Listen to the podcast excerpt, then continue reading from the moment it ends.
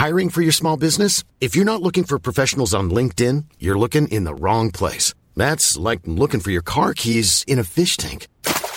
LinkedIn helps you hire professionals you can't find anywhere else, even those who aren't actively searching for a new job but might be open to the perfect role. In a given month, over 70% of LinkedIn users don't even visit other leading job sites. So start looking in the right place. With LinkedIn, you can hire professionals like a professional. Post your free job on linkedin.com slash people today.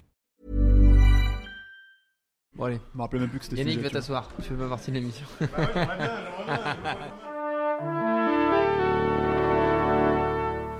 Bonjour. C'est moi Orson Welles. J'aime pas trop les voleurs et les fils de pute. Salut, c'est Nos Ciné, votre rendez-vous hebdo avec le cinéma qui cette semaine ouvre grand son cœur à l'un de ses chouchous ultimes, le merveilleux Guillermo del Toro qui nous revient avec Crimson Peak, retour au cinéma d'horreur et l'occasion rêvée pour nous de replonger avec délice dans sa filmo pleine à craquer de très très belles choses. Pour en parler, un duo, Rafik Djoumi, salut Rafik, Salut et Stéphane Moïsakis, salut Stéphane. Salut Thomas Et le public autour de nous ici autant qu'allez, c'est Nos Ciné épisode 24 et c'est parti. Monde de merde. Pourquoi il a dit ça? C'est ce que je veux savoir. Crimson Peak, ça nous embarque dans l'Angleterre du 19e siècle, dans le couple que forment Tom Hiddleston et Mia Wasikowska, installés dans une colloque de l'enfer avec la frangine de Tom incarnée par Jessica Chastain, une famille qui cache bien son jeu dans sa charmante maisonnette de Crimson Peak où il se passe des trucs un peu bizarres. I'm here to take you away. There's nowhere else to go. This is your home now.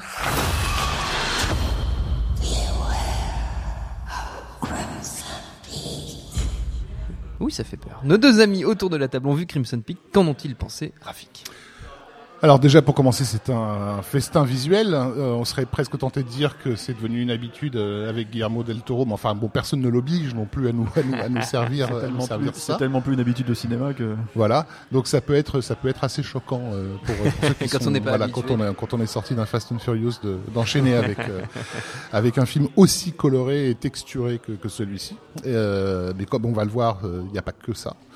Et donc euh, c'est aussi un magnifique hommage euh, à la littérature gothique, euh, dans- Mm. enfin au genre gothique horrifique euh, dans, dans son ensemble. Et ça aussi, on, on y reviendra, je pense. Stéphane Bah, en fait, ce qui est, ce qui est assez euh, fascinant avec le film, c'est que de prime abord, tu pourrais croire que c'est un film gothique assez classique. Et en fait, et ça a un peu, enfin, j'ai envie de dire un peu cette forme, mais c'est pas tout à fait vrai non plus. Et surtout, ce que je trouve très intéressant, c'est que euh, Del Toro, en fait, le, vend entre guillemets, c'est-à-dire il en parle comme dans son premier film espagnol fait aux États-Unis. Et ce que je trouve assez intéressant, c'est que c'est un film sur les conventions sociales, c'est un film sur, c'est clairement explicité dans le film, quoi. Et, euh, et c'est la première fois qu'il traite en fait un, pan de sa carrière avec une certaine jonction. C'est-à-dire que Del Toro, on le connaît pour euh, ses films euh, espagnols, Tout à fait. qui sont en général révérés par la critique, et on le connaît pour ses films américains, qui sont en général euh, la critique chie dessus. Donc voilà. Donc t'as d'un côté t'as dit. as la labyrinthe de Pan et, et les Chines du diable, et de l'autre côté t'as as Pacific Rim et Blade 2 et d'autres évidemment. Et le truc c'est que le film euh, parle aussi déjà plus ou moins de ça, c'est-à-dire qu'en fait il fait à la fois la jonction entre les deux, on va dire, dans cette dans cette dans cette logique là. Et en même temps, en fait, c'est euh, c'est euh, c'est un film qui est le, le pont entre ces deux, ces- enfin pas ces deux univers, parce que c'est la même personne. Hein, Oui. c'est, euh, Et qui a déjà des, des parallèles dans tous les sens. entre Voilà, donc, ces films. euh, voilà. que oui, entre, les- on va dire entre les deux cartes qu'il a dans son, dans son, dans son jeu, quoi. Exactement. Et le, et le, le truc, c'est qu'en fait, c'est un film qui, qui, qui donne la réponse à la question qui était posée dans, dans Les Chines du Diable. C'est quand Les Chines du Diable, en fait, commence par euh, qu'est-ce qu'un fantôme? Qui est sous le fantasme. Voilà. Le, le celui-là, il commence clairement par euh, les fantômes existent. Voilà. Euh, Hill, this I know for sure. Voilà. Ouais. Donc c'est- c'est c'est- c'est clairement un, un- un film somme pour Del Toro. C'est euh, c'est euh, et c'est assez surprenant parce que c'est vraiment en, en- en sous-thème en fait euh, du, du Ouais. film quoi. Et euh, je pense qu'il arrive à un aboutissement aussi de, de certaines euh, formes d'horreur qui le qui le qui le Qui te fascine qui le fascine de ne serait-ce que par, par les films qu'il a produits récemment, ne serait-ce que par euh, par le fait que ces films d'épouvante comme ça n'existent plus vraiment dans le, dans le système hollywoodien, ne serait-ce que parce qu'il a jamais réussi à faire euh, pour l'instant hein, euh, euh, son adaptation de Lovecraft Ouais. et que là en fait il, il fait un vrai film militant, c'est-à-dire qu'il fait un film d'horreur beau. Euh, cher, euh, euh, mais vraiment horrifique, vraiment gore en plus parce que c'est c'est- ça c'est surprenant aussi en fait, vraiment sexué. Enfin, c'est, c'est euh, voilà, donc c'est un film assez plein. Euh, effectivement, apparemment, il, la critique est pas très tendre. Non, avec, la, la critique est pas tendre et ça, ça, bon, ça serait presque attendu. Je pense même qu'une partie du public ne sera ne sera pas tendre avec euh, avec le film parce que on parlait de tu parlais de, de conventions. Euh, c'est un film qui effectivement euh, a pour thème en partie euh, les conventions Les conventions sociales, sociales, mais aussi voilà. les conventions de la narration et, et du jeu avec le public. C'est-à-dire que c'est un film qui ne propose pas du tout de porte d'entrée comme on est habitué à nous en vendre aujourd'hui régulièrement ou pour euh, pour nous faire un film fantastique il nous faut un tunnel d'une demi-heure pour nous faire éventuellement accepter Mm. le, le, le- le fantastique et ça c'est un truc que Del Toro a clairement décidé d'abandonner euh, il y a un moment puisque c'était déjà le cas de, de Pacific Rim euh, où en, en- en une minute montre en main, euh, tout était posé. euh, c'est une façon de dire au spectateur, tu sais ce que tu es venu voir. Oui. On va pas perdre du temps À essayer de faire genre, faire oh là là, mon Dieu, mais qu'est-ce qui se passe? Alors, il y aurait des fantômes dans ce film que, voilà, non. La, la première phrase, c'est les fantômes existent, je le sais pour, j'en suis certaine. Ouais. Boum, c'est réglé et, et, et on va, on va, on va plus rentrer dans le cœur, euh, dans le cœur du sujet. Ça, c'est le premier point. Et, qui, et je pense qu'il y a une partie du public qui a encore besoin aujourd'hui, malgré euh, sa connaissance du genre. euh, qu'on la prenne par la main, mais c'est pas parce qu'elle comprend pas le genre, Oui. mais parce que c'est une convention qu'on la prenne par la main. Donc et le film refuse cette convention. Donc ça c'est notable.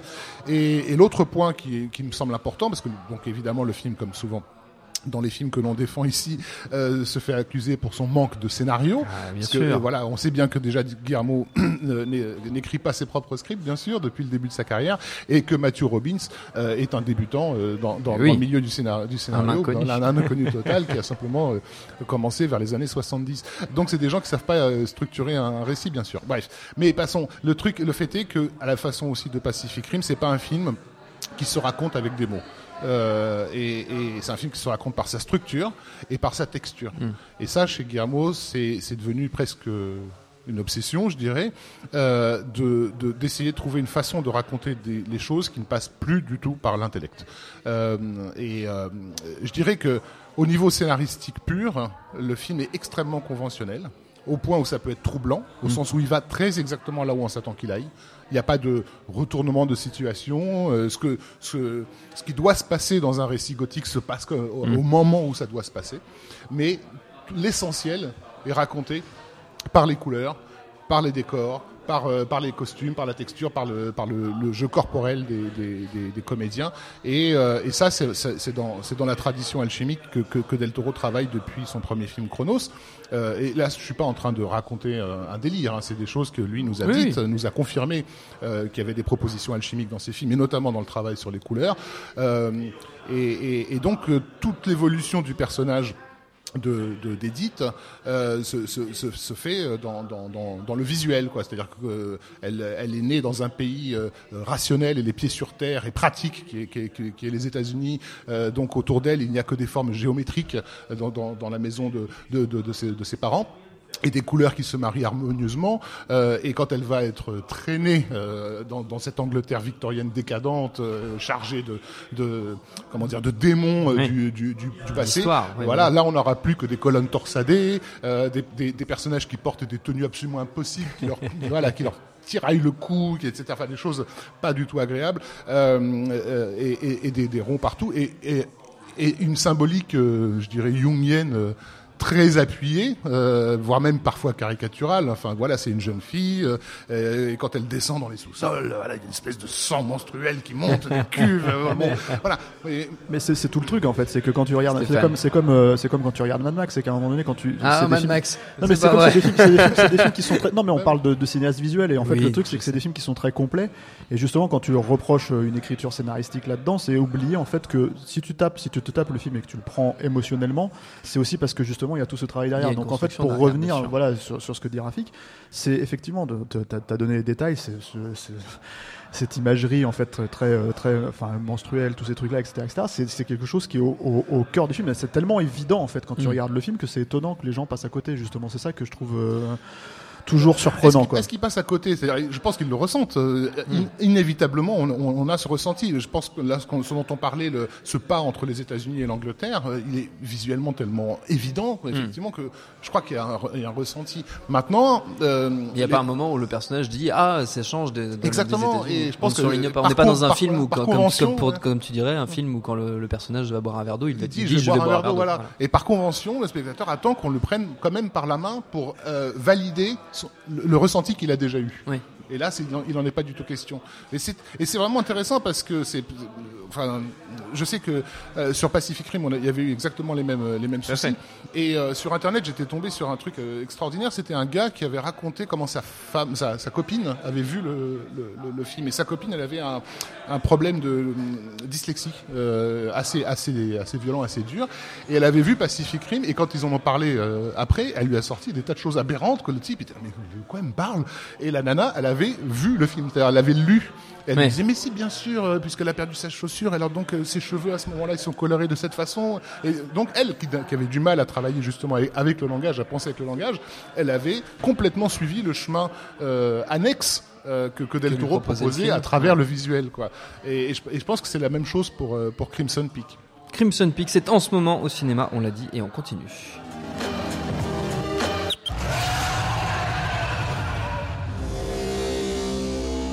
Ah, le cri du kaiju, ça fait toujours son petit effet. En une petite vingtaine d'années, Guillermo del Toro a vigoureusement conquis nos petits cœurs de geek avec une enfilade de films cultes qui démarre avec Chronos en 93, suivi pêle-mêle par Mimic, Blade 2, Les Chines du Diable, Pacific Rim, Le Labyrinthe de, Pain, de Pan, ou encore les deux formidables adaptations du comique Hellboy.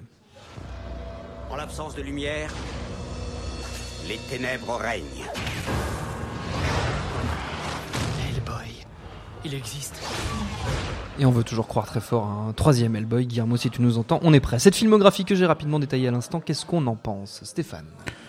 Bah, euh, Merci ce que- Stéphane. Ce que je trouve, ce que je trouve particulièrement admirable en fait chez chez Del Toro, c'est que c'est, ouais ouais, je, mais je- j'ai- j'en ai déjà fait les frais. Euh, non, le truc c'est que ce que je trouve vraiment admirable chez chez Del Toro, c'est cette capacité à mener ses projets selon la façon dont il l'entend lui. C'est-à-dire, il a payé le prix euh, avec euh, Mimic à l'époque. euh, Tout à fait. Du système des studios, quoi, et en l'occurrence des studios indépendants en plus, censément indépendants, donc euh, chez, les Weinstein, euh, pour un sujet qu'il est censé connaître, c'est-à-dire pour un genre qu'il est censé connaître, le cinéma d'horreur, quoi, plus que les Weinstein en tout cas.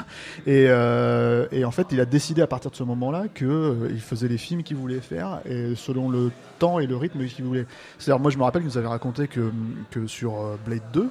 Euh, New Line le voulait, les producteurs le voulaient, et il leur a dit ok, mais si vous pouvez attendre, euh, je vous, le non c'est pas si vous pouvez attendre vous allez attendre Vous allez attendre parce que je vais le faire. Si vous voulez de moi quand je reviens, euh, très bien. En fait, il a fait, les- il voulait faire les Chines du diable Voilà. euh, avant, Avant. pour se reconstruire. C'est-à-dire qu'en fait, le- l'expérience mimique avait été euh, euh, trauma- Destructrice. traumatique. En fait, il était reparti euh, au Mexique, euh, la queue entre les jambes, et, euh, et il a fallu, il a fallu du temps pour se pour se refaire. Et il savait qu'il devait faire un film qu'il maîtrise complètement. Euh, donc un petit film entre guillemets, et, c'est- et ça, ça allait être les Les Chines du diable. Et du coup, euh, c'était le film absolument nécessaire pour qu'il se sente l'assurance de pouvoir enchaîner avec un film de studio. Donc c'est des films, c'est des films qui portent peut-être certaines, euh, comment dire, euh, concessions. Hein, les films Mhm. d'après, je dis pas, le- on peut pas dire le contraire, mais ça reste des films de studio, ça reste des films faits avec des, des, des ces logiques-là. Mais par contre, c'est des concessions qu'il choisit lui-même euh, quand il veut faire un PG-13, quand il veut faire voilà. C'est pour ça que que le film, l'adaptation de Lovecraft n'est pas encore faite. C'est parce que jusqu'ici, malgré le fait qu'il ait quelqu'un comme Tom Cruise, qu'il ait. James Cameron, en, Ouais. qui, qui, qui soit soutenu par quand même deux des plus Mhm. grosses stars en fait d'Hollywood, Hollywood. des plus gros power play, players quoi. Et le film ne se fait toujours pas parce qu'en fait il veut le faire d'une certaine manière, c'est-à-dire il veut le faire en R pour être sûr qu'il va s'assurer le montage et, et, et c'est pas forcément du gore ou des trucs comme ça, mais c'est vraiment l'idée de pouvoir faire un film intense, euh, qui fasse vraiment peur. euh, où il n'y a pas forcément de rôle féminin parce que c'est la problématique aussi, c'est que les studios disent oui mais si vous mettez un personnage féminin on peut ramener le public féminin. Non, il n'y a pas de public, il y a pas de personnage féminin donc non, je ne le rajouterai Mm. pas pour euh, comment dire euh, une plaisir. démographie, Oui, oui, voilà. Euh, euh, et en fait, voilà, c'est c'est ce que je trouve extrêmement attachant avec euh, avec lui. Euh, c'est cette capacité, euh, et c'est même étonnant aujourd'hui qu'il soit euh, finalement euh, qu'il arrive autant à ses fins en fait. Euh, Bah, il arrive à ses fins parce qu'il il y en a très peu sur Terre, hein, des, des- Oui. des réalisateurs capables de gérer des, des- gros budgets, capables de gérer des équipes complexes avec beaucoup d'effets spéciaux, avec des décors, etc. Euh, qui soit un vrai directeur d'acteur. Euh, et enfin voilà, donc il a, il Et a a un il voilà. immédiatement identifiable. Exactement, mais il a un panel de Mm. compétences à- au-delà même du talent artistique, a un panel de compétences qui est très très rare. Euh, et il sait aussi bien gérer l'action que, que, que les ambiances gothiques. Enfin, c'est voilà. Et donc euh, ils l'ont voulu pour plein de projets. Enfin, le nombre de projets qu'il a refusés. Oui. Alors on, pourrait, on serait tenté de, à chaque fois, voilà, on serait tenté à chaque fois de, de penser. Euh, quand on connaît mal que c'est que c'est du snobisme qui veut pas se, se mouiller. Par exemple les Harry Potter où ils sont revenus je crois trois ou quatre fois à la charge pour, Oui. pour le- lui faire réaliser des Harry Potter. À chaque fois il a dit non. Euh, il nous disait d'ailleurs qu'à chaque fois il s'engueulait avec sa femme parce que elle ce qu'elle voyait c'était pas le fait qu'il réalise Harry Potter ou pas c'était la maison qu'ils allaient pas pouvoir acheter dans tel pays.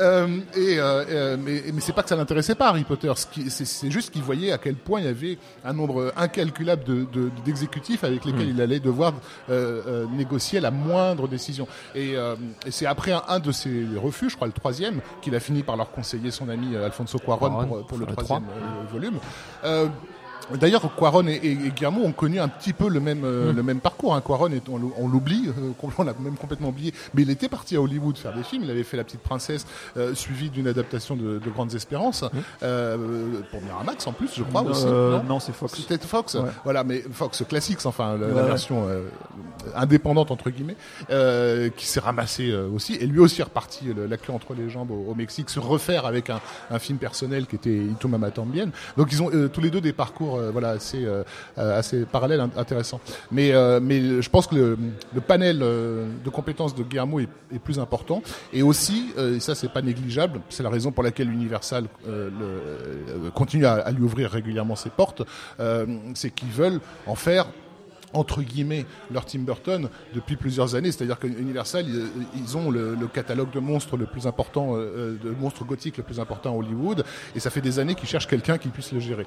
Euh, ils avaient cru euh, en Stephen Sommers à l'époque pour pour le faire, après le succès de la momie, et ça a donné Van Helsing, euh, voilà, où en gros on Un a flingué, voilà, on a flingué pour 10 ans toutes les créations Universal pour tout le monde dans, dans une énorme montagne de coke. Euh, et, euh, et donc ça, voilà, et la raison pour laquelle ils ont euh, Universal a repris Hellboy. C'était Oui. pas tellement qu'Hellboy les intéressait, c'était que Guillermo les intéressait en fait. Euh, donc euh, ouais, je pense qu'il y a, il y a toujours des négociations en coulisses sur l'homme invisible, sur le loup-garou, sur ce genre de truc pour le, le faire. Il lui avait proposé d'ailleurs le loup-garou. hein.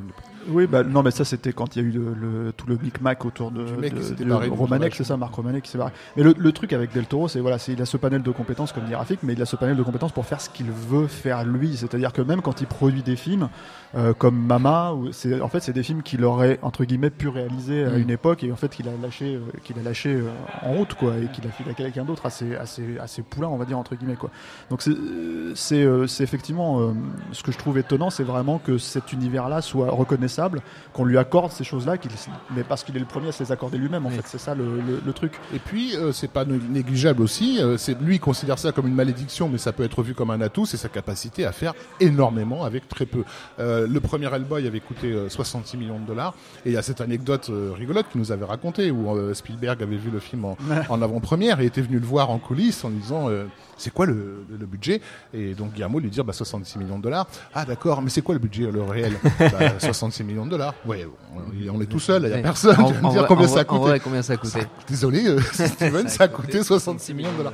Et Steven Spielberg n'y croyait pas. Que Spielberg n'arrive pas à imaginer qu'un mec ait pu faire ça pour cette somme-là, ça donne une idée de ce qu'il est capable de Ouais. faire. Lui, il considère ça comme une malédiction parce que les studios, étant au courant de sa capacité à, Lui à donnent faire, pas voilà, forcément, euh, voilà. Et sur Hellboy 2, il était furieux parce qu'il il bénéficiait d'un- budget dérisoire alors qu'il avait des armées de robots. euh, euh, ça se passait dans les aux quatre coins du monde. Et, voilà, donc euh, euh, oh, le seul film sur lequel on lui a laissé un peu euh, le budget nécessaire, c'était, c'était pour l'instant, c'est Pacific Rim. Oui. Euh, Et c'est d'ailleurs assez, assez marrant parce que toute cette logique de double carrière entre guillemets que les gens voient comme double carrière. Elle est, c'est l'enjeu au centre de, de Pacific Rim. Hein. C'est les, les deux, les deux cerveaux qui deux se cerveaux, rejoignent, les euh, deux pilotes connectés qui doivent qui connecter un seul, un fonctionnent seul et même, ensemble. euh, une seule et même Voilà. machine entre. Et à l'époque, du coup, Spielberg avait été tellement impressionné par, par ça euh, qu'il avait dit à, à ces gens de, de, de DreamWorks, quel que soit le projet que, que ce type vous, vous donne, vous, le- vous lui donnez un rendez-vous. Euh, parce que lui, euh, il participe pas aux négociations. Et, euh, et Guillermo avait été donc euh, chez DreamWorks parce qu'en fait, ça faisait un moment qu'ils avaient le projet euh, des montagnes hallucinées. Enfin, ils, ils Lovecraft, avaient même ouais. pas pris la peine de, le- de le regarder de près. Donc, ils ont fait un rendez-vous. Et Guillermo nous racontait que le rendez-vous, il a- duré cinq minutes. C'est-à-dire qu'ils avaient lu le script. Alors oui, ça nous intéresserait. hein, hein. Par contre, on s'est demandé est-ce qu'il pourrait pas y avoir une, euh, une femme euh, dans, au sein de l'équipe. Et là, dit-il, il s'est levé, il s'est barré. c'est même pas de a fait- négociation. ça, c'est Si toujours c'est- été comme ça, Si hein. c'est la première euh, question que vous posez, c'est même pas la peine d'aller plus Sur loin. Hellboy, sur Hellboy, c'était la même chose. Quand les- il, il a rencontré Vin Diesel pour faire plaisir au studio, mais il a toujours su que c'était Ron Perlman. Mm. Euh, quand le mec du studio lui disait, mais ça serait bien que, que par exemple Hellboy, ça soit un humain et qu'il se transforme en démon quand il est en colère, il fait non. Euh, voilà, et c'est c'est énormément de, de- et ça c'était avant que les, euh, les films de super-héros Ouais. soient à la mode, Oui, on va ouais. dire. Et ça, du coup, il s'est fait, il s'est fait un peu une ennemie en la personne de ses amis. Euh, Ami, euh, je sais plus son nom, enfin la nana d'Universal euh, aujourd'hui là, euh, qui a sauté avec La patronne euh, de Sony euh, pardon, oui. De Sony Pictures. Euh, Pascal. Ami Pascal, c'est ça Je crois que c'est elle. Ou... Bref, en tout cas, voilà, je sais qu'à l'époque euh, où le, le projet Hellboy devait, avait une chance de se faire, on était en 98, et, et c'est un regret énorme qu'il a parce qu'il il aurait pu être le premier réalisateur à montrer à quoi peut ressembler un film comic book. Oui. Euh, alors que d'après lui, c'est X-Men qui a, lancé la, la, la vraie vague en fait. quoi. La filmographie de Guillermo del Toro, on la retrouve en DVD, VOD sans trop de problèmes et ça vaut mille fois le coup, vous l'aurez compris. Pour finir, c'est la tradition dans nos ciné, les recommandations de nos chroniqueurs, deux petites minutes chacun pour convaincre. On, est essaie de rester dans le thème si possible. Del Toro et associé, Rafik. Oh, il y aurait tellement de choses, Beaucoup de choses, foi, mais. Ben, euh, Stéphane en a un peu parlé tout à l'heure, mais je, je recommande vivement le film euh, Mama. Euh, que Guillermo a produit après avoir découvert le- le- un court métrage qui était déjà en soi fascinant, mais qui voilà, qui durait cinq minutes. Il a, il a, il a, il a produit le, le long et effectivement, c'est de tous les films que, que Guillermo a produit, c'est celui qui par moment euh, aurait pu être du, du, Du Del Toro. Du, Del Toro oui. Stéphane. Moi, je vais recommander euh, Blade 2 parce que c'est euh, c'est pas que c'est un film oublié. Hein. Je pense que les vrais fans de Del Toro le, le, le savent, quoi. Ça a été le point d'entrée pour pas mal de gens en plus. Ça a été le point d'entrée pour pas mal de gens, mais c'est surtout le, le comme c'est sorti en même temps que Les Chines du Diable, euh, on a vraiment euh, compris en fait que c'était un réalisateur qui était capable de faire tout, c'est-à-dire vraiment à sa manière. hein. Et le truc, c'est que c'est surtout pour moi en fait euh, un des rares films euh, totalement complets, enfin décomplexé et et et en même temps, enfin, un vrai rêve, de, un vrai fantasme geek en fait. C'est-à-dire que si j'ai du mal à comprendre que si on s'estime geek, on n'aime pas Blade 2. Il y a absolument tout dans ce film. Donc, euh, donc voilà quoi. Et puis euh, juste, euh, il y, a- ouais, euh, y a un livre de John O, de l'illustrateur John O, illustrateur du Seigneur des Anneaux et de, euh, du Hobbit, euh, sur les dragons, euh, qui a été fait en collaboration avec euh, Guillermo. Alors euh, Guillermo n'a fait que la préface officiellement, mais vu qu'ils avaient bossé ensemble sur la préparation du Hobbit et, que justement un, de leurs boulots c'était de, de, créer le, dragon magnifique du film, ce livre qui est en fait se présente comme une espèce d'ouvrage zoologique sur les différents dragons qu'on peut trouver sur Terre. Il y, a, y, a, y, y a pas mal de, de Del Toro qui s'est glissé dedans. Voilà, petit conseil de lecture pour terminer. Merci à tous les deux. Merci à Jules, à la technique, autant qu'au public pour l'accueil. Prochain Nos Ciné dans une semaine, on parlera de Seul sur Mars, le gros carton annoncé du pourtant plus très inspiré Ridley Scott. D'ici là, vous nous retrouvez un peu partout sur le net, SoundCloud, iTunes, Deezer, YouTube, Facebook, Twitter. On s'appelle Nos Ciné à chaque fois. N'hésitez pas à réécouter nos précédentes émissions sur Sicario, sur The Visit, sur NWS, sur Mission Impossible, sur Mad Max. Et d'ailleurs, prenez vos places sur nosciné.com pour le marathon Mad Max qu'on organise le 31 octobre. Il n'y en aura pas pour tout le monde. Alors maniez-vous. En attendant, on vous dit à la semaine prochaine. Salut à tous, c'est Jean Z. No Game, le podcast jeux vidéo, c'est tous les mercredis sur iTunes, SoundCloud, Deezer, YouTube, Facebook et Twitter. À la semaine prochaine. Hi, I'm Daniel, founder of Pretty Litter. Cats and cat owners deserve better than any old fashioned litter. That's why I teamed up with scientists and veterinarians to create Pretty Litter. Its innovative crystal formula has superior odor control and weighs up to 80% less than clay litter. Pretty Litter even monitors health by changing colors to help detect early signs of potential illness. It's the world's smartest kitty litter. Go to prettylitter.com and use code ACAST for 20% off your first order and a free cat toy. Terms and conditions apply. See site for details.